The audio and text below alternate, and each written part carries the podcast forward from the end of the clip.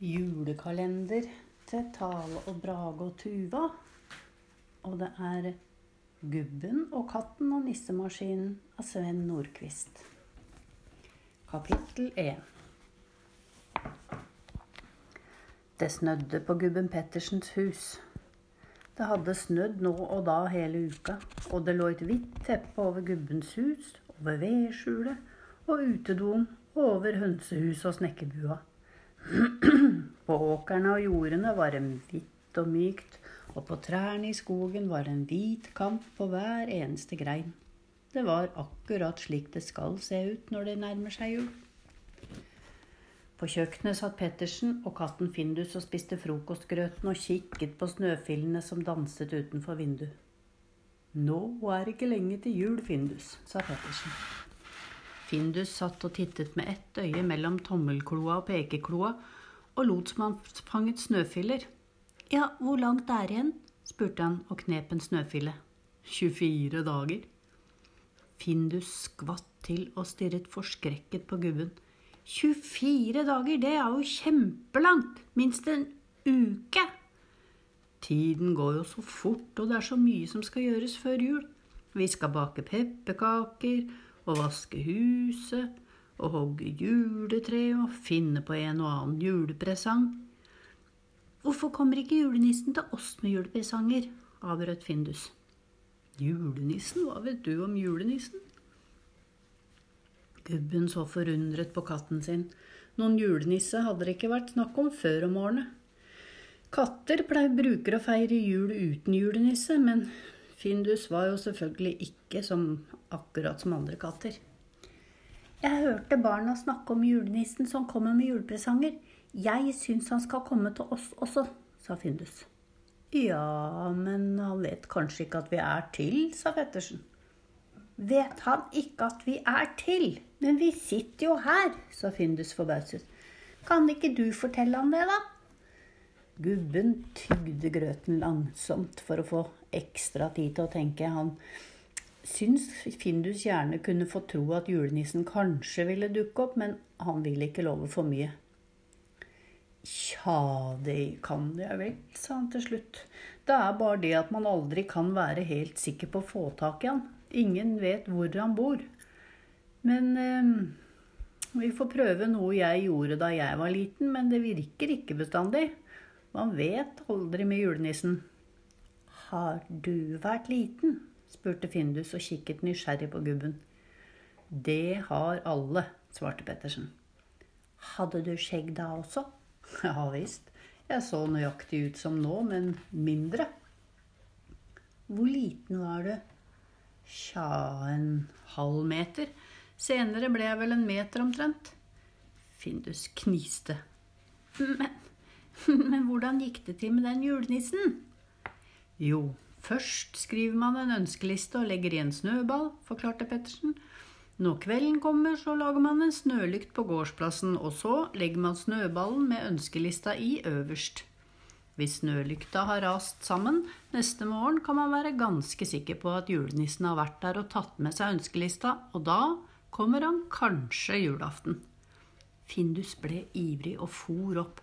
Det gjør vi også. Nå, med en gang. Hva er forresten en ønskeliste? Gubben forklarte hva det var.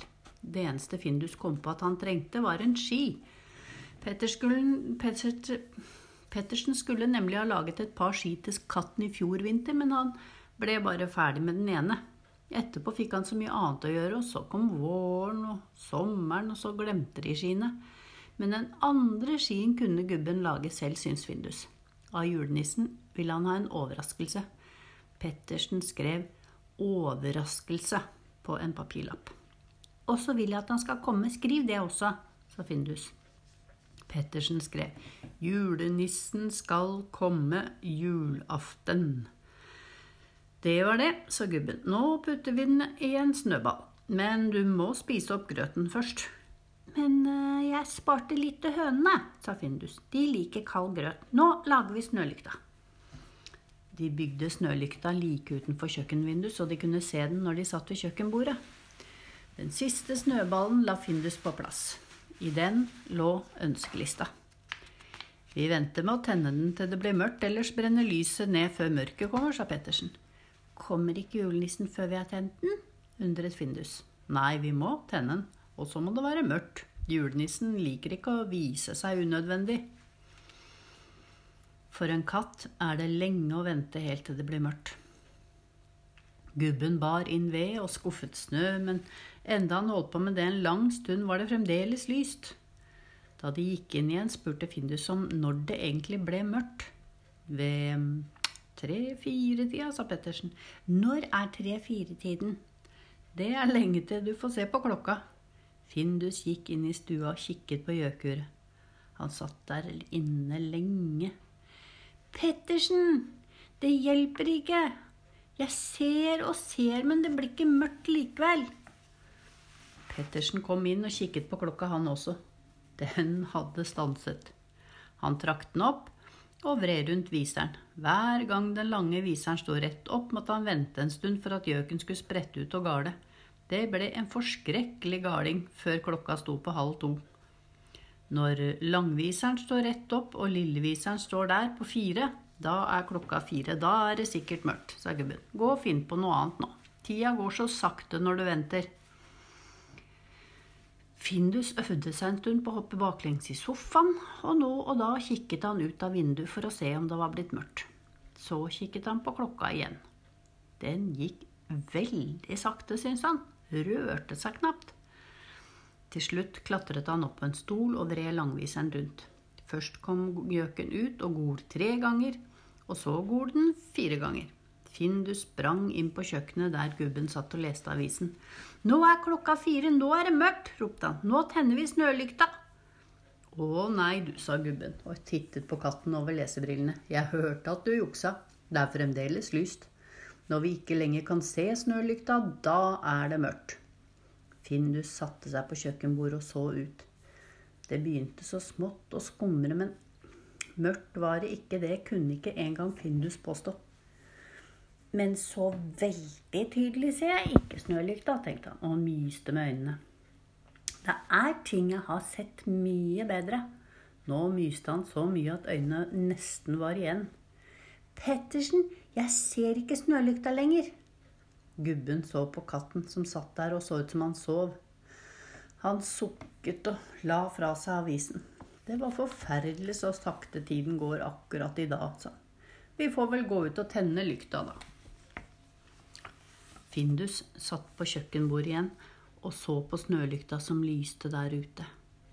Det mørknet mer og mer. Til slutt så han bare det lyse rommet som speilte seg i vindusruta. Han la seg med ansiktet helt inn til vindusruta for å se bedre. Han ville se når julenissen kom. Det kan ta tid, sa Pettersen. Jeg tror ikke julenissen kommer før du har sovnet. Han står sikkert bak et tre og venter til du sover, og da lister han seg fram. Findus prøvde å se ut som han sov. Øynene var blitt til to smale sprekker. Han så det svake lyset som kom fra snølykta. Alt annet var mørkt. Og uten at han merket det, gled øynene sakte igjen den siste lille biten. Og så sov han.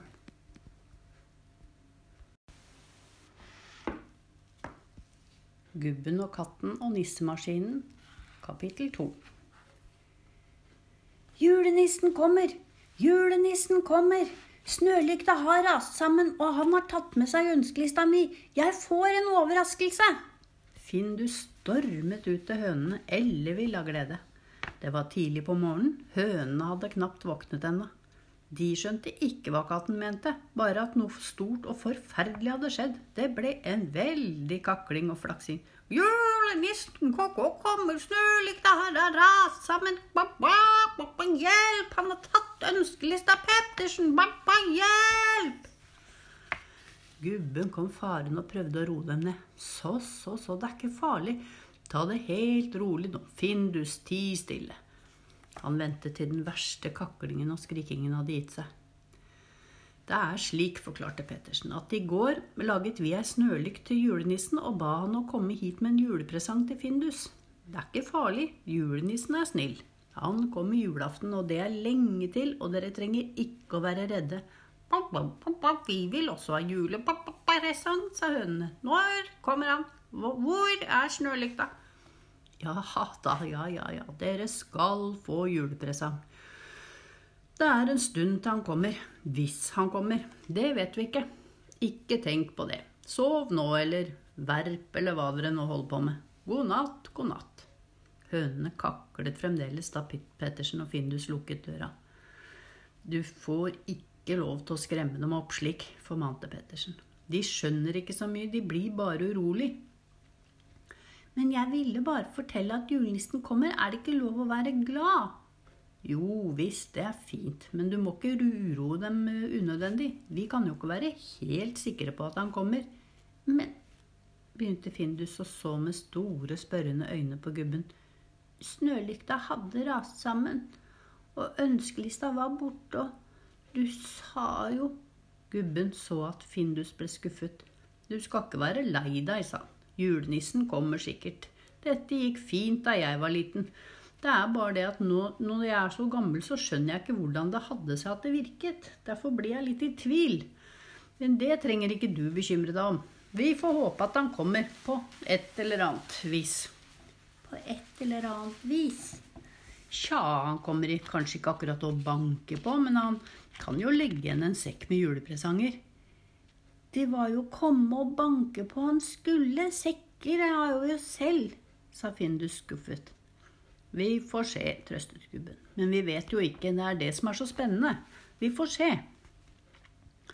Akkurat da, da gubben ikke visste hva han skulle finne på for å få Findus glad igjen, kom nabobarna Lasse og Josefine gående på veien.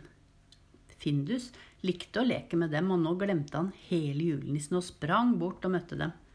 De kom for å kjøpe egg av Pettersen. Gubben inviterte på saft og pepperkaker, og barna begynte å fortelle om hvordan det er julaften når julenissen kommer. Findus ble forferdelig nysgjerrig og hoppet opp på bordet og nilyttet for ikke å gå glipp av et eneste ord. Gubben ble merket hvor interessert katten ble. Selv likte han ikke at det ble som nisseprat. Det kunne bli et problem. Aller helst ville han at barna skulle si at det ikke var helt sikkert at julenissen kom. Han sa derfor at da han var liten, så kunne man sannelig ikke være så sikker. Men det var Lasse og Josefine slett ikke enig i. Nei da, han kom hver eneste jul, og de sto alltid ved vinduet når han kom med lykta si, og når han banket på, løp barna bort til døra og åpnet. Han fikk nesten bestandig litt gløgg før han delte ut julepresangene, men det hadde hendt én gang at han bare satte fra seg sekken og sa han måtte gå igjen. Nettopp, sa Pettersen. Slik er det noen ganger. Ganske ofte, tror jeg. Da jeg var liten, kasta han bare sekken inn, sa god jul, og så var han borte. Det var ikke alltid vi rakk å se han engang. Det er sikkert slik nå for tida også, tror jeg. Da fortalte Lasse at i England kommer julenissen ned gjennom pipa. Barna henger opp strømper ved peisen kvelden før, og morgenen etter så er det pakker i strømpene. Findus gløttet tvilende mot vedkomfyren, der det hang noen gamle raggsokker til tørk. Men Pettersen ble lykkelig da han hørte denne nyheten. Tenk om han kunne få Findus til å synes det var morsomt å få julepresangene på den måten. Da ville problemet være ute av verden. Men det høres vel morsomt ut, Findus, sa han fort. Så mye artig de finner på i England. Jeg syns vi også skal henge opp strømper, og så får vi pakker neste dag. Og da vet vi at julenissen har vært der. Så enkelt. Det blir vel fint, Findus. Katten glodde surt på gubben. Det skal være en ordentlig julenisse som banker på døra, ikke noen gamle strømper, freste han. Jeg syns det er en god idé, sa Pettersen mest for seg selv men han hadde forstått at Findus ville ha den samme julenissen som barna, og det var ikke noe å gjøre ved. Findus ble med barna ut da de skulle gå. Pettersen sto og så etter dem en stund. Han ble nødt til å forklare Findus at det fins andre nisser også, noen som så vidt viser seg og heller ikke snakker så mye. Da barna hadde forsvunnet opp på veien, kom Findus tilbake med snø i pelsen som han prøvde å riste av seg. Pedersen, sa han, hørte du nå at julenissen kommer hver julaften? Da må han vel komme hit også når vi har bedt han, ellers er det urettferdig. Ja, det mener jeg også, vi får virkelig håpe han gjør det. Julepresang skal du i hvert fall få, det lover jeg. Den eneste julepresangen jeg vil ha, det er at julenissen kommer hit så jeg får se han. Gjør han ikke det, så vil jeg aldri feire jul mer.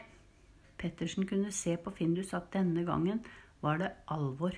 Hvis ikke julenissen kom, ville Findus bli lei seg og hele julen bli ødelagt.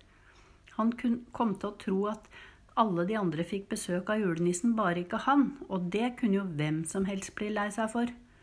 Pettersen ble helt enkelt tvunget til å finne på en slags nisse. Men han visste ikke akkurat nå hvordan det skulle gå til.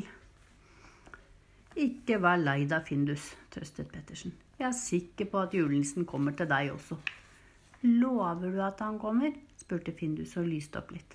Pettersen nølte, men så sa han jeg lover at han kommer. Dermed hadde Pettersen fått en ny bekymring som skulle holde han i arbeid helt fram til julaften. Ennå hadde han ingen anelse om hva han skulle finne på. Det ordner seg vel, tenkte han, men det hadde vært lettere med en strømpe.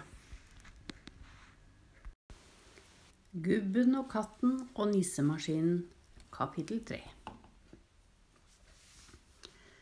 Neste dag, da Pettersen var ute og måkte snø, begynte han igjen å fundere på denne julenissen som han hadde lovet skulle komme julaften. Man skal jo ikke love noe man ikke kan holde. Han kunne jo ikke be noen av naboene å komme og være julenisse for en katt, da ville de tro han var blitt rav ruskende gal. Og ikke kunne han være nisse selv heller og la Findus være alene. Nei, jeg må lage en nisse på et eller annet vis, tenkte han. Men jeg kan ikke bare sette ei nissedokke utafor døra. Den må bevege seg også så den ser levende ut. Jeg må lage ei dokke som kan bevege seg, banke på døra, levere pakkene og gå igjen. Og helst si god jul også. Hvordan gjør jeg det? Nei, det går ikke.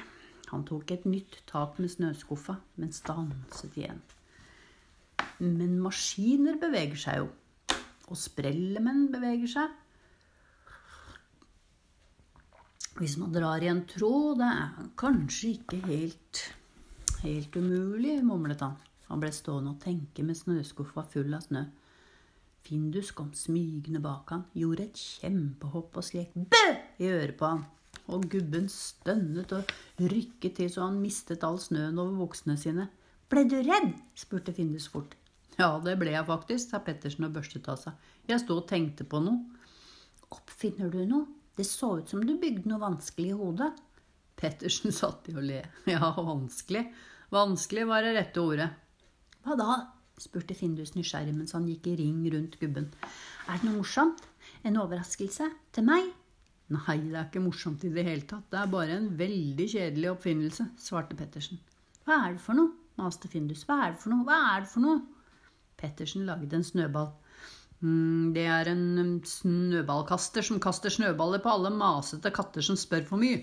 Han kastet snøballen på Findus.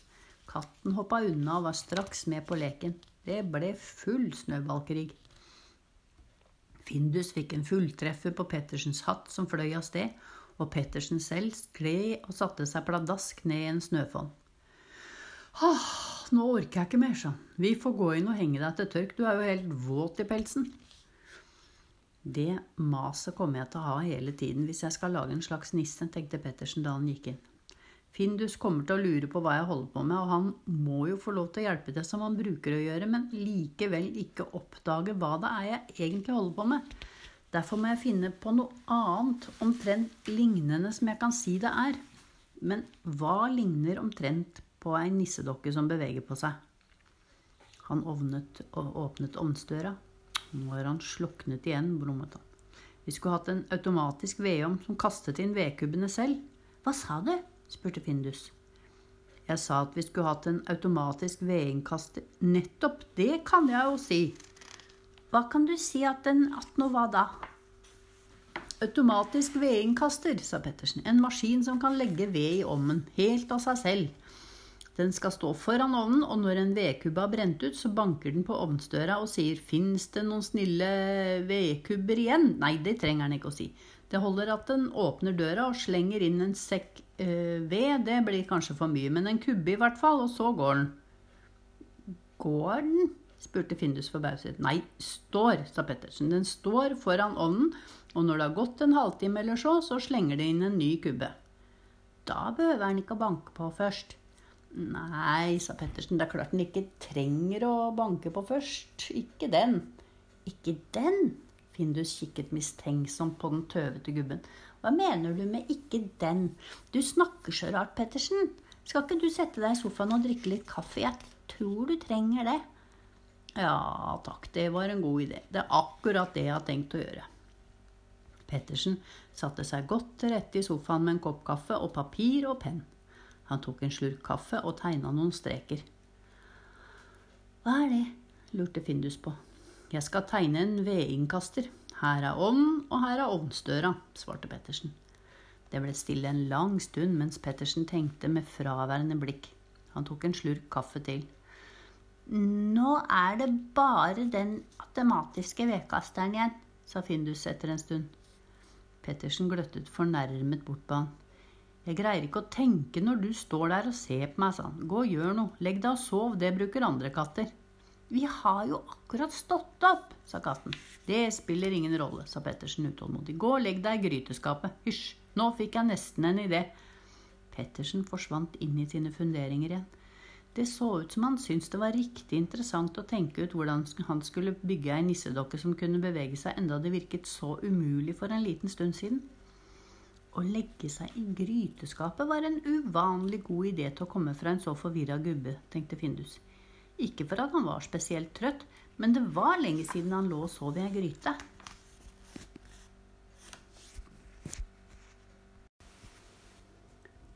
Gubben og katten og nissemaskinen, kapittel fire. Pettersen satt i sofaen i stua og prøvde å tenke seg hvordan det skulle bli julaften. Da sitter vi også her etter julemiddagen, tenkte han. Juletreet er tent, og det brenner i kakkelovnen, og det er mørkt ute. Nissemaskinen eh, har jeg satt på, og satt på trappa uten at Findus har merka det, og hvordan nå det skal gå til. Og så banker det på, og da forter Findus seg til døra, og vi ser julenissen. Og når jeg åpner, så ser han maskinen, og da skriker han 'Hjelp! En nissemaskin!' Og så er hele julaften ødelagt. Det skal vi ikke ha noe av, nei. Nei, han må ikke komme for nær dokka, vi må sitte i sofaen hele tida. På et eller annet vis må nissen komme fram til stuedøra, tenkte Pettersen. Hvis den bare så vidt titter fram, og hvis den er liten og det nesten er mørkt, så går det kanskje. Men etter det, hva da? Når han har levert sekken og jeg ikke klarer å holde Findus fast lenger, og han springer ut i gangen for å se på nissen, og da må nissen være borte. Og hvis han åpner ytterdøra for å se hvor det blir av nissen, så kan, en, da kan det ikke stå en maskin der. Det virket som at Pettersen hadde rotet seg inn i en umulig oppgave. Han gikk ut i gangen og så og tenkte. Han målte avstanden til døra med armene. Han åpnet ytterdøra og så etter hvilken vei døra svingte når den ble åpnet. Da Findus fikk øye på gubben som sto der og gjorde så mye rart, så gjorde han nøyaktig det samme. Han skrittet tvers over gangen, målte Pettersens føtter, løftet på en støvel. Petter så, Pettersen så undrende på ham. Hva er det du holder på med? Jeg hjelper deg, svarte Findus. Hva leter du etter? Jeg leter ikke. Han, mer ville ikke Pettersen si, så han fortsatte å kikke på gangen og fundere. Hva leter du ikke etter? maste Findus. Jeg leter ikke etter noen ting. Det ligger bak støvlene, sa Findus. Hva da? Ikke noen ting. Det ligger ikke noen ting bak støvlene. Fint, sa Pettersen forvirret. Da vet jeg det neste gang jeg ikke trenger noen ting. Men akkurat nå trenger jeg å tenke på en sak. Kan ikke du gjøre noe annet? Jeg vet ikke hva jeg skal gjøre, sa Findus. Du kan vel gå på loftet og leke, det syns du er morsomt, sa Pettersen og åpnet loftsdøra. Så opp med det. Adjø, adjø. Findus løp opp loftstrappa, og Pettersen fortsatte å tenke. Hvordan skal nå dette gå til, tenkte han bekymret. Hvordan skal jeg lage en nisse som banker på døra, og etterpå kommer inn i gangen, går inn i stua og sier er det noen snille katter her, og så legger igjen en pakke og så går ut igjen uten at Findus ser at det bare er en maskin? Nei, det er umulig, dette greier jeg ikke. Han kastet et siste skuffet blikk på gangen, satte seg på kjøkkenet med en kopp kaffe og så ut som han hadde gitt opp alt. Men etter bare en liten stund så virket det som om det begynte å skje noe i hodet hans likevel, og snart var han i gang med å fundere og konstruere til tross for at han hadde bestemt seg for at det ikke gikk an å lage en nissemaskin. Da hørte han Findus rope fra loftet. Pettersen! Hjelp! Hva er det? Hjelp! Jeg har gjemt meg, og nå finner jeg meg ikke. Pettersen lo. Han kjente igjen lete-finne-leken. Han gikk opp på loftet mens han småpratet. Jaså, du har rotet deg bort igjen. Her er du ikke. Ikke her. Nei, du er nok helt borte. Plutselig hoppet Findus fram bak Pettersens rygg med alle fire potene sprikende og vrælte det styggeste han kunne. Da gubben snudde seg, forsvant Findus bak en eske. Men da han lette bak esken, var ikke katten der. Det var merkelig, sa Pettersen og hørtes forbauset ut. Han gikk rundt og lette, og rett som det var, hoppet katten fram igjen og freste, og i neste sekund var han borte igjen. Nei, dette var virkelig besynderlig, sa Pettersen. Katten har forsvunnet på ordentlig, det er best jeg ringer til politiet. Han lot som han gikk ned trappa, men han sto på det øverste trappetrinnet og trampet så det hørtes som han gikk ned. Da spratt Findus fram fra en kasse som sto på gulvet. Lokket var festet med hengsler og kunne åpnes som en dør. Ja, så der er du, lo Pettersen. Der lurte du meg skikkelig. Jeg så faktisk ikke hvor du ble av. Jeg kan gjemme meg, jeg, sa Findus. Snu deg og lukk øynene, så gjemmer jeg meg igjen. Hm, ja hvis det kan jeg gjøre, utbrøt Pettersen lykkelig. Han hadde nemlig fått en super idé, men det kunne jo ikke Findus vite. Findus så måpende på gubben. Det var vel ikke så merkelig. Fjompegubbe, la han til og ristet på hodet. Og så sprang han og gjemte seg igjen. Pettersen hadde kommet på at han kunne gjemme nissemaskinen i en kasse i gangen. Hvis han hadde hele maskinen i kassen, så kunne nissedokka komme ut gjennom ei dør i kassen, og da skulle den greie å komme seg inn igjen før Findus nådde fram. Og når han kommer ut i gangen, er nissen borte, og alt er som vanlig. Men da måtte han sette en stor kasse der allerede nå, så Findus var, når å venne seg til den, og ikke syns det er rart at den står der på julaften. Pettersen fikk straks lyst til å begynne med tenkingen sin igjen. Hans geniale idé, som han hadde kommet på helt av seg selv, gjorde at alt plutselig ble mulig. Det kjentes som om maskinen praktisk talt var ferdig. Nå måtte han bare skaffe en kasse som var stor nok. Etterpå ville alt gå så lett som bare det. Gubben, katten og nissemaskinen, kapittel 5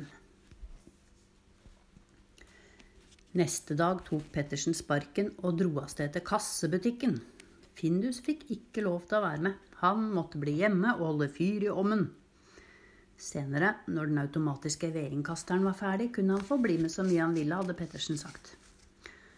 Mens han sparket i vei, grublet han på om det egentlig var riktig å småljuge i flere uker bare for å lure Findus til å tro at julenissen fins. Han fikk dårlig samvittighet hver gang han sa til Findus at han holdt på å finne opp en vedinnkaster, enda han ikke gjorde det. Han hadde veldig vanskelig for å ljuge, Pettersen. Spesielt hvis det er for noen som liker han og stoler på han. Men han gjorde det jo for at Findus skulle bli glad. Hvis Findus tror at det er en julenisse som kommer til alle andre, så er det klart han blir lei seg hvis han ikke kommer til han. Da må man vel få lov til å ljuge litt, tenkte Pettersen. Det var ikke så vanskelig å se hvilket hus som var kassebutikken. Hele huset så ut som en kasse. Utenfor sto stabler med kasser. På et skilt var det skrevet Fiskekasser. I dag tilbudspris 95 øre. Dørklokka plinget da Pettersen gikk inn. Overalt sto det kasser og esker i alle størrelser. Enkle trekasser, potetkasser, pappesker, fine malte skrin, kraftige metallkasser og tomme fyrstikkesker. Pettersen kikket interessert på alt mens han ventet.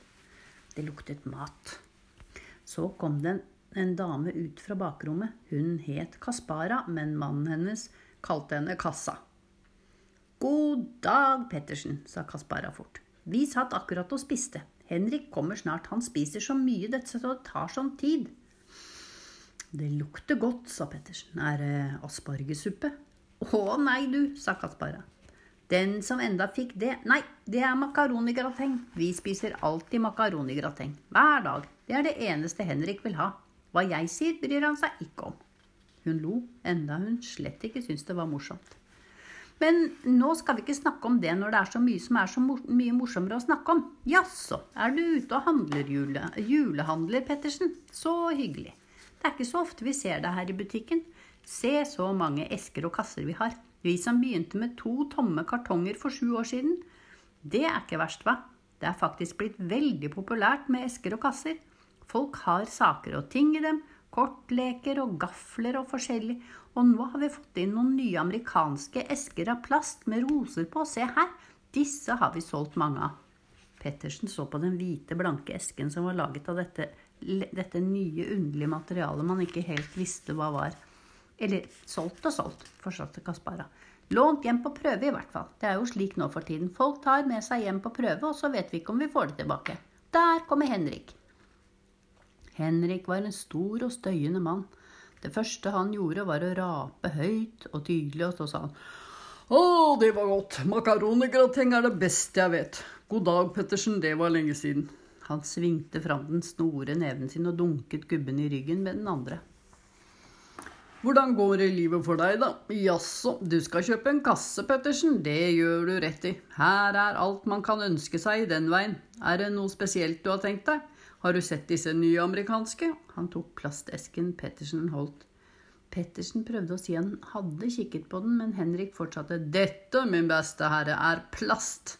Et nytt materiale fra Amerika. Eller USA, som vi sier nå for tiden. Denne esken kan stå ute hele året i all slags vær uten at kakene blir ødelagte. Krever ikke noe vedlikehold. Selv syns jeg den hadde vært penere med elger på, men for damenes skyld skal det være roser. Det liker de best. Hva syns du om den? Eller skal du ha en annen eske? Hva skal du bruke den til? Pettersen ble litt forlegen, han kunne jo ikke begynne å forklare. Jeg skal ha en eh, ganske stor kasse til å ha støvler i, og den skal stå i gangen. Å ha støvlene i, da har vi den riktige kassen for deg, Pettersen. Kassa, hent ned støffelkassen. Kaspara løftet ned en kasse som så ut som en bred og solid Beksøm-støvel. Den er laget spesielt for støvler, sa Henrik. Prima vare med ekstra luftehull. Passer opp til sko nummer 50. Du bruker vel ikke større sko, Pettersen? Og hvis katten er umulig, kan du låse inn han isteden. Det var en fin kasse, sa Pettersen usikkert, men ja, den må være større. Jeg har mange støvler, og det skal være plass til puter også. Gubben og katten og nissemaskinen, kapittel 6. Puter! Ja, det er klart det må være plass til putene. Kanskje denne passer? Henrik pekte på en diger kasse. Her er det plass til mange puter. Denne har vi solgt mange av, den kan man ha både til det ene og det andre. Mange bruker den til å sette trillebåra i om natten. Mange bruker den til å sende seg selv på toget. Det er mye billigere å sende en kasse enn å ta toget på vanlig måte. Da kan du innrede den som du vil. Du kan ta med deg gyngestolen f.eks. og en lampe og sitte der i fred og ro og løse kryssord og slippe å bli forstyrret av en flokk skravledamer. Katten kan du ta med deg uten at noen merker det, og hvis du vil legge deg, så kan du kjøpe en ekstrakasse og bygge på slik. Og så kan du stikke beina inn der og ligge så lang du er. Fantastisk, hva? En hel sovekupé for samme pris som å sende en kasse. Henrik, sa Kaspara forsiktig, kan ikke du vise hvor god plass man får? Selvfølgelig, sa Henrik. Han satte sammen begge kassene og krøp inni mens han hele tiden forklarte hva han gjorde. Til slutt lukket han kassen igjen. Da låste Kaspara kassen utenfra. Du kan ligge inne der en stund og slappe av, lille Henrik.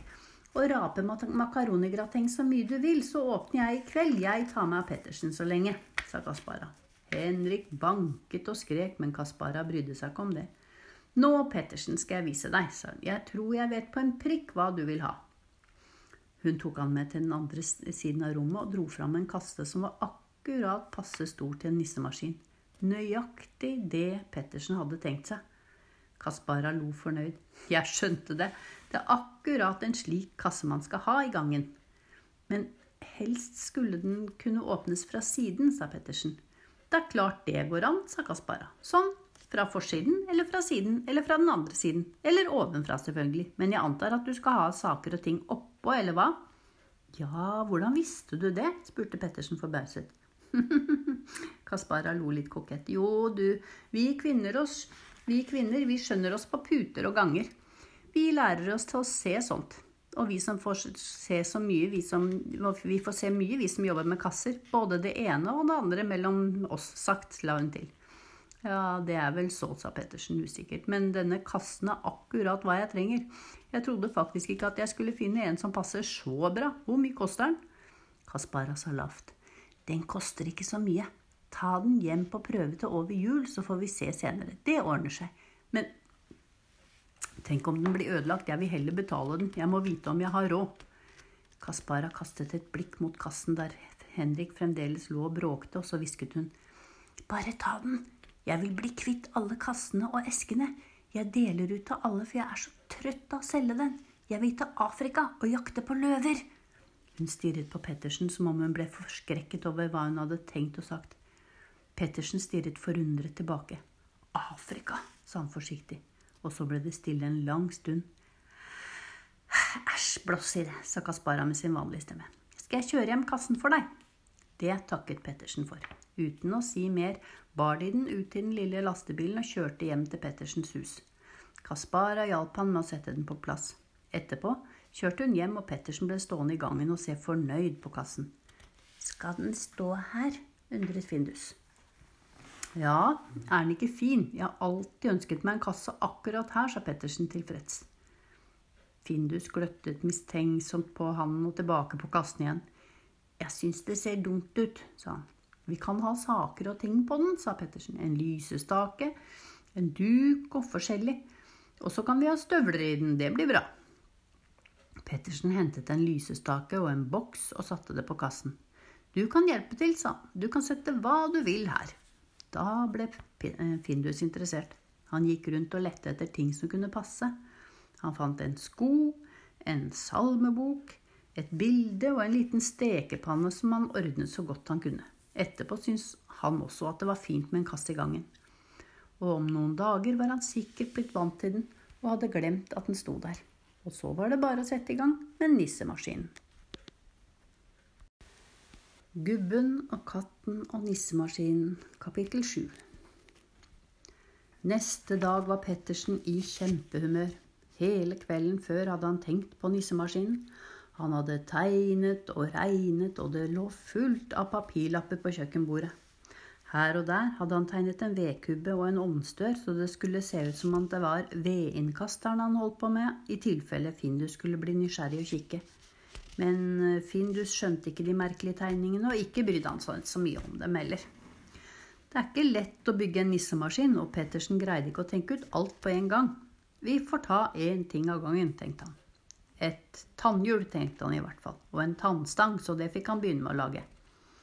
Det er ikke så mange ganger i livet man har en uimotståelig lyst til å lage et tannhjul, men nå hadde Pettersen det. Han fortet seg ut i snekkerbua. Findus var i full sving med en vill hockeymatch med seg selv. Spenningen var ikke til å holde ut. Ingen kunne si hvem det var som ville vinne. Noen småkryp sto og kikket på og heiet. Akkurat da Findus skulle legge inn et straffeslag på seg selv, knabbet de ballen og sprang i vei med glade hyl. Findus jaget den gjennom hele huset, inn i klesskapet og på soverommet. Der lå han og lurte på dem, helt til han sovnet. Da han våknet og oppdaget at han var alene, sprang han ut i snekkerbua. Pettersen hadde kommet ganske langt. Tannhjulet var alt ferdig, og nå holdt han på med tannstanga. Han målte og bora og satte små pinner på plass. Findus ville også lage noe. På gulvet fant han små plankestubber og metallbiter og spiker og ståltråd, og så begynte han med sin egen oppfinnelse. Han hadde ikke bestemt seg for hva den skulle brukes til. Det ser jeg når den er ferdig, tenkte han. Gubben og katten jobbet hver for seg uten å si noe, opptatt med sine konstruksjoner. Snart var Pettersen ferdig med tannstangen også. Han rigget tannhjulet opp på en solid planke som han hadde spikret fast i høvelbenken. Så sveivet han på hjulet så tannstangen gikk fram og tilbake. Det virka! Han sveivet fram og tilbake noen ganger, og så stoppet han og så bekymret ut. Han grublet på hvordan han skulle få stangen til først å gå fram, og etterpå stå stille, og så tilbake igjen når hjulet går rundt hele tiden. Det var en vanskelig nøtt å knekke. Det burde han kanskje ha tenkt ut først.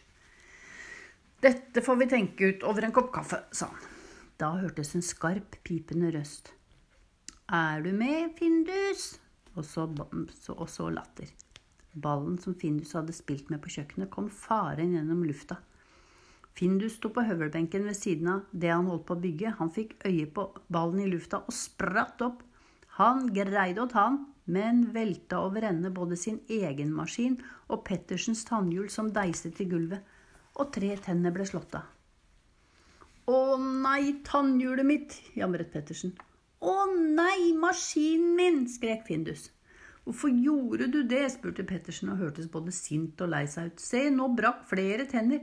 Det er vel ikke så farlig, mente Findus. Det var jo bare noen få. Se på min maskin, den er helt ødelagt. Denne pinnen, for eksempel, den løsnet. Han undersøkte nøye. Og her var det en liten spiker, og den må repareres med en gang. Og du har jo en hel haug med pinner igjen, og det spiller vel ingen rolle med de der tre små knuslete Men på et tannhjul må alle tennene være med, ellers stanser tannstangen der. Pettersen tok seg i det, og et stort glis kom fram gjennom skjegget. Ellers stanser tannstangen der. Nettopp! Jeg tar rett og slett bort noen tenner, så er den saken i orden. Takk for hjelpen, Findus. Nå går vi inn og drikker kaffe og tenker ut resten. Findus glodde uforstående på gubben som plutselig hadde blitt i et så godt humør. Ja visst, bare si ifra, så hjelper jeg deg, sa han. Hele dagen jobbet Pettersen med maskinen sin. Var han ikke i snekkerbua, så satt han ved kjøkkenbordet og tegnet og funderte. Først sto Findus ved siden av og lekte med ballen sin og ga gode råd, ettersom det hadde gått så bra da han rev ned tannhjulet. Men etterpå syntes han det ble kjedelig. Det er jo ikke så artig å stå i en evighet og se på en gubbe som sitter og tenker. Dessuten virket ikke Pettersen lenger så glad for de gode rådene han fikk. Findus satte seg på bordet og ventet på at det skulle skje noe morsomt mens han rullet ballen mellom bakpotene. Akkurat som at han rullet en kjøttbolle. Pettersens tenkende blikk stoppet på potene som beveget seg fram og tilbake. Plutselig stivnet han til midt i et åndedrag. Det var som om han prøvde å se tvers igjennom bordet. Slik så han ut når en idé datt ned i hodet hans. Det er bra, sa han uten å trekke pusten og pekte på potene til Findus. Det kan jeg også gjøre, bare motsatt. Han reiste seg som om han plutselig fikk det travelt. Findus så undrende på han. Det er vel ingenting, sa han og gned kjøttbolleballen enda fortere. Men Pettersen fortet seg ut i snekkerbua uten å bry seg om ballen. Takk skal du ha, Findus, jeg fikk en idé, ropte han før han forsvant. Findus ble sittende og glo etter han gjennom vinduet og skjønte ingenting. Han har blitt litt skrullete i hodet, den gubben, etter at han begynte å bygge vedkaster, tenkte Findus. Det kan ikke være bra å tenke så mye, men slik han holder på, så må han vel snart være ferdig, trodde Findus. Gubben, katten og nissemaskinen Kapittel 8 Pettersen hadde funnet ut hvordan han skulle få nissedokka til å gå inn i kassa igjen. Det var derfor han fikk det så travelt med å komme seg ut i snekkerbua. Han ville prøve om det fungerte. Og det gjorde det nok, men han skjønte etter hvert at han ble nødt til å lage et helt nytt tannhjul. Det hadde han ikke lyst til å gjøre akkurat nå, for nå var det kveld, så derfor gikk han inn igjen. Han ville titte litt i ei bok som handlet om oppfinnelser. Det kunne jo være at han fikk flere ideer. På kjøkkenbordet hadde det fremdeles ikke skjedd noe morsomt. Derfor sto Findus nå på én bakpote på bordet og balanserte ei tresleiv på den andre bakpoten. Har du slutta å tenke nå? Spurte han da Pettersen hadde satt seg i slagbenken med boka. Nei, jeg tenker hele tida. Hvorfor leser du da? spurte Findus og bøyde seg over boka så Pettersen ikke så det han skulle lese. Dette er ei bok om mekanikk, sa han og løftet katten unna. Altså om hvordan man bygger maskiner. Jeg vil eh, huske at det står litt om en gubbe som het Polhem. Han laget et mekanisk alfabet. Pettersen dukket ned i boka igjen. Findus gikk med lange skritt rundt og rundt på bordet mens han gnålte. Mekanisk alfabet, min santen. Mikonisk ilfabit. Mekunisk ulfabut. Makolisk bolfabot, min santen. Han fant opp mange forskjellige måter å få maskiner til å bevege seg på, forklarte Pettersen. F.eks. hvis man har et hjul som snurrer rundt i den ene enden, så kan det få en stang til å bevege seg fram og tilbake i den andre enden. Eller hvis man har en pinne som beveger seg fram og tilbake slik, så kan du få en annen pinne til å bevege seg her borte. Pettersen viste med armene. Det kan jeg også, sa Findus. Hvis jeg snurrer på dette beinet sånn, og beveger tresleiva fram og tilbake sånn Han svingte den ene bakpoten samtidig som han veiva med tresleiva fram og tilbake. Veldig overdrevet. Hele katten svaia så voldsomt at han ramla ned i gulvet. Pettersen bare hevet øyenbrynene og ristet på hodet fortsatte å lese. Han var vant til kattens påfunn. Findus kravla opp på bordet igjen. Er, er, det den atimatiske vedkasteren som gjøre, skal gjøre slik? spurte han opprørt. Ja, men ikke så voldsomt. Det er livsfarlig, sa Findus. Man kan jo slå seg i hjel. Det skal man ikke gjøre, mumlet Pettersen mens han leste. Han hadde funnet siden der det sto om Polhem. Det sto egentlig ikke så mye. Ingenting som han kunne ha nytte av. Men det var tre små tegninger fra det mekaniske alfabetet. Pettersen myste nærsynt på dem. Findus trengte seg mellom kikket enda mer nærsynt i boka. Jaså, jeg er ferdig å lese, lese nå? spurte Pettersen og lo av kattens stahet. Ja, det er du, sa Findus bestemt. Og tenkt nok har du også. Nå skal vi spille sjakk. De spilte sjakk en stund på sin egen måte, med sukkerbiter på den rutete duken. Findus fant stadig på nye regler, og det gikk alltid ut på at han skulle vinne. Det var det som var meningen med spillet. Og så var det på tide å legge seg. Kapittel 9 Gubben og katten og nissemaskinen. Da de hadde lagt seg, tenkte Pettersen på Polhem og det mekaniske alfabetet. Han mente han hadde sett bilder av alle modellene en gang for vel lenge siden, men han huska ikke så mye av det. Han ønsket at han selv var et like stort geni som Polem. Eller i det minste at han var naboen hans, så kunne han fått litt hjelp med nissemaskin. Mens Pettersen forsvant inn i søvnen, så han seg selv gå til et hus som var merkelig likt hans egen snekkerbu. Over døra hang et skilt 'Polhems mekaniske verksted'. Pettersen går inn en dørklokke ringer. Inne ser ut som en gammel landhandel, men likevel kjenner han igjen snekkerbua. Bak disken står en nisse med livløs nissemaske foran ansiktet. Pettersen vet at det er Polhem. God dag, Pettersen. Det var lenge siden, sier nissen. Stemmen hans høres ut som den kommer fra en dyp brønn. God dag, Polhjem, sier Pettersen forsiktig. Snart er det jul. God jul. Ja, jeg ser det, jeg har jo nisseklær på meg. Hva skal det være, Pettersen? et mekunisk ilfabot. Hva? sier Polheim strengt. Et mekanisk alfabet, mener jeg. Unnskyld. Det skal bli, sier Polheim. Han drar fram en stor kasse fra disken der modeller av de mekaniske bokstavene ligger. Pettersen studerer dem nøye. Her er alt han trenger å vite. Men noen bokstaver er vanskelig å forstå der de ligger. Han tar opp en. Forsiktig nå, sier Polhem skarpt. Går de i stykker, tar jeg katten din fra deg. Pettersen legger raskt tilbake bokstaven og bare ser i stedet. Akkurat, sier Polhem. Bare se, men ikke røre. Etter en stund fortsetter han, og nå er han litt spydig. Du har kanskje ikke så lett for å bestemme deg, Pettersen. Det går kanskje litt langsomt iblant. Vi skal kanskje se på noe annet. Hva sier du om ei mekanisk dokke? Polhem tar fra meg nissedokke. Han trekker den opp og setter den på disken. Nå er det nesten mørkt, bare dokka er opplyst. Butikken som nylig minnet om snekkerbua, er nå bare et kaldt, mørkt rom. Dokka rører seg mykt og levende som et menneske. Den går bort til Pettersen, hiver ned sekken fra ryggen, tar fra meg enda mindre dokke som ser ut som Findus, og sier God jul, Pettersen, er det noen snille gubber her? Pettersen tar tak i Findusdokka, men idet han rører den, stivner nissedokka til, armen faller ned, og den synker sammen. Pettersen stirrer forskrekket på Polhem, som ser fryktelig sint ut. Øynene hans lyser. Du har ødelagt den mekaniske dokka mi, Pettersen, brøler han. Min fineste oppfinnelse har du slått i stykker. Han slenger dokka unna og dasker neven i disken så det dundrer. Det er fælt og uhyggelig, og Pettersen vil helst springe sin vei, men han kan ikke. Da Polhem ser at Pettersen er redd, begynner han å le hånlig. Du trodde kanskje at jeg var Kristoffer Polhem, men der tok du pet feil, Pettersen, for det er jeg som er julenissen. Han river av seg nissemasken, og nå ser Pettersen hvem det er. Det er han selv. Pettersen bråvåknet. Han var helt oppskaket. Det var en forferdelig drøm. Han slo på lyset da han så at alt var som det pleide, og at Findus lå på plassen sin og sov, roet han seg ned.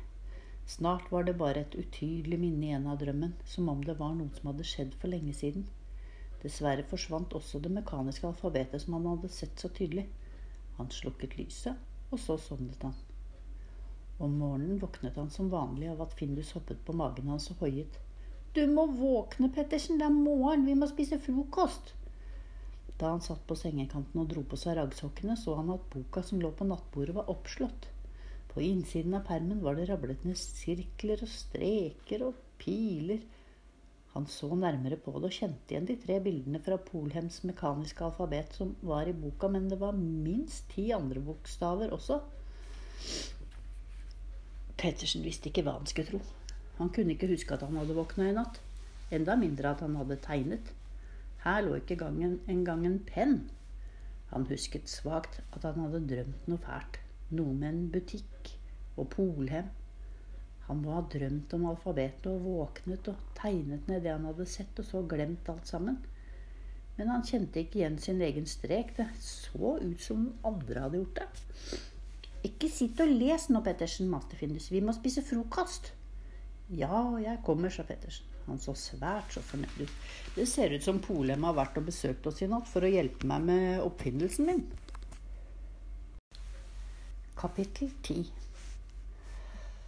Allerede ved frokostbordet var Pettersen i full sving med å tenke på hvordan han skulle fortsette å bygge maskinen. Han tenkte mens han kokte grøten, og laget noen skisser mens han drakk kaffe, og han studerte nøye de nye tegningene som hadde blitt til i løpet av natten. Til slutt visste han nøyaktig hva han måtte gjøre for at nissen skulle komme ut av kassen, stå stille en stund, og så forsvinne inn i kassen igjen. Han var ivrig etter å komme seg ut i snekkerbua og kledde på seg i full fart. Skal du ut og tenke igjen? spurte Findus. Hva skal jeg gjøre da? Det vet jeg ikke. Du kan bli med hvis du vil, eller være her hvis du vil. Men du må spise frokosten din først. Ha det. Findus hadde hatt det travelt med å forsøke å få en søvnig flue til å ta en annen vei, men den ville bare gå rett fram. Han hadde helt glemt å spise enda han hadde mast om å få frokost. Litt snurt over plutselig å bli alene satte han seg til å spise grøten. Kald var den også. Det er nesten bestandig kald grøt å få her i huset, tenkte han. Ei bitte lita ryddekone kom og sopte opp smulene på bordet. Hun var ergerlig over at det var så mye søl. Gubben bare springer i vei og tenker å bygge vedkaste før jeg har spist opp grøten min, klaget Findus. Det kan sannelig du også gjøre, og ikke bare leke og late deg hele flaggen, freste ryddekona strengt. Man må arbeide og rydde. Hun fortsatte å feie enda hissigere. Findus rakte tunge til henne. Jeg skal sannelig også finne opp noe, tenkte han. Noe atematisk. Han grublet en stund, og så fikk han øye på kaffekanna. En atimatisk kaffekanne. Det er akkurat det vi trenger. Da må jeg først tenke og fundere og dra meg litt i øret. Han gikk rundt og hermet etter Pedersen. Spis opp grøten din, sa ryddekona. mm, sa Findus og tittet tankefullt opp i taket og klødde seg på haka. Der oppe var det nemlig en krok som lampa hang i. Han undersøkte hvor mye han måtte helle på kaffekanna før kaffen begynte å renne ut av tuten. Han vippa på en stol så bakbena kom opp fra gulvet. Nettopp, tenkte han. Han stoppa midt i et langt byks og grubla hardt. Så skvatt han til, så flua begynte å fly av bare forskrekkelsen. Han henta hyssing i klesskapet, og så knytta han hyssingen på kryss og tvers. Opp i lampekroken, ned til kaffekanna, opp i gardinstanga, ned til stolen. Han holdt lenge på med å prøve å forandre og knytte og ta opp igjen. Men til slutt ble det sånn som han hadde tenkt seg. Bakbena på stolen hang like over gulvet, og når han dytta ned stolen, dro hyssingen opp kaffekanna så den tippa og skvetta ut litt kaffe. Meningen var at når Pettersen kom inn og satte seg på stolen, så ble kaffen helt opp av seg selv.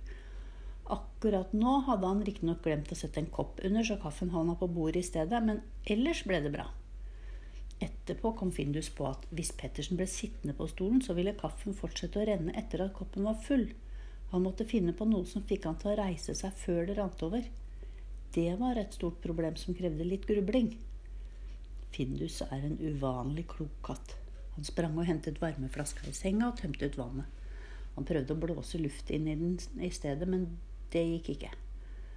Da hentet han en ballong og en liten kork i syskrinet. Han putta ballongen inn i varmeflaska, blåste opp ballongen og stengte igjen med korken. Han la varmeflaska på gulvet og trampa på den. Hvis han trampa akkurat passe hardt, spratt korken ut med et smell. Nøyaktig som Findus hadde tenkt. Han blåste opp varmeflaska igjen og la den under stolbena. Han trengte en planke til å legge oppå varmeflaska. Skjærefjøla passa akkurat. Til slutt satte Findus fram fem kopper på et brett over kaffesølet på bordet. Nå var det klart. Så, nå treffer vel kaffen en av koppene, sa han. Nå henter jeg Pettersen. Dere bare søler og roter, sa ryddekona. Akkurat da banket det på døra. En dame kom inn og sa smørblidt. God dag, Pettersen, er du hjemme? Hun kom fra Misjonsforeningen og ville selge lodd, skjønte Findus. Han syntes hun godt kunne få være den første som fikk prøve oppfinnelsen, så derfor ba han henne inn på kjøkkenet. Det vil si, Findus sa jo ingenting, for det er bare Pettersen forstår hva han, som forstår hva han sier men damen skjønte av den overdrevne bukkingen hans at hun var velkommen. Er ikke Pettersen inne? Han kommer kanskje snart. Damen strakte hals og kikket forsiktig inn gjennom den åpne døra til stua. Findus tok tak i kåpa hennes og dro henne bort til stolen som han hadde gjort klart. Hun kikket forundret på all hyssingen og rariteten og så ut som hun ikke ville sette seg på akkurat den stolen, men Findus var sta. Hun skulle! Da hun satte seg forsiktig ned, begynte kaffen å skvette opp i koppen. Både damen og Findus stirret som hypnotiserte på den atimatiske kaffekanna. Men da damen sank ned med hele sin tyngde på stolen, spratt korken ut av ballongen med et høylytt Hun hoppet forsiktig opp igjen, forskrekket opp igjen, og dermed tippet kaffekanna tilbake, og kaffen sluttet å renne. Det ble nøyaktig som Findus hadde tenkt. Han sto på bordet og hoppet av glede. Så pekte han stolt på koppen. Vær så god, drikk kaffe! Jeg tror jeg setter meg her i stedet, sa damen og flyttet over til den andre stolen. Findus ga damen en kake og sendte i vei en sukkerbit til henne med en skje, slik han bruker når Pettersen drikker kaffe. Han var i det hele tatt veldig høflig på sin egen måte. Damen smålo usikkert og smakte forsiktig på kaffen. Den var litt kald, sa hun. Findus tok koppen fra henne og smakte. Æsj! Den var ikke god. Sånn skvip skal man ikke drikke. Han helte kaffen tilbake på kaffekanna og sprang ut og ropte alt han orket. Pettersen! Kaffe! Kapittel 11 Gubben, katten og nissemaskinen. Gubben var akkurat på vei inn, så Findus hadde ikke behøvd å skrike. Jaså, vi har fått besøk, sa Pettersen da han fikk se damen. God dag, Signhild, det var lenge siden. Jeg holdt på i snekkerbua, så jeg merka ikke at det kom noen. Det gjør ingenting, sa Signhild. Jeg har hatt selskap av uh, Findus, var det ikke det han het? Han har invitert på kaffe med sin egen oppfinnelse, tror jeg. Eller er det du, Pettersen, som har rigget til dette? Nei, det er ikke jeg, sa Pettersen og kikket interessert på byggverket. Det trodde jeg heller ikke, men man vet jo aldri, sa Signhild og lo litt for sikkerhets skyld. Men den fungerte jo riktig bra. Da jeg satte meg på den stolen der, så helte kanna opp en kopp kaffe, men så vet jeg ikke hva som skjedde. Det kom en forferdelig lyd. Det hørtes ut som eh, ja, jeg vet ikke hva. Findus sto på bordet og så forventningsfullt på Pettersen, som studerte mesterverket. Og så ble hun så redd at hun hoppet rett opp, og da sluttet kanna å helle opp kaffe. Nei, nå hørtes det ut som han fortalte noe, sa Singel forbauset. For en morsom katt. Og se der, han har jo til og med satt en brikke under for at det ikke skal bli søl på bordet. For en klok katt. Signhild smilte begeistret til Findus og strakte hånden ut for å klø han under haka. Raskt bøyde Findus seg til siden og la en sukkerbit i hånden hennes i stedet. Pettersen så ut til å være fornøyd med den automatiske kaffekanna. Det er fint, Findus. Du må vise meg hvordan den virker. Og du, Signil, du har allerede fått kaffe? Den var litt kald, så kelneren tok den tilbake. Hun smilte igjen til Findus. Men jeg trenger ikke kaffe, jeg kom egentlig for å lodd, selge lodd til julebasaren. Men sitt ned en stund, sa Pettersen. Jeg varmer opp kaffen, jeg skal ha en kopp selv. Det er jo ikke så ofte vi ses nå for tiden. Nei, du holder deg for deg selv, Pettersen.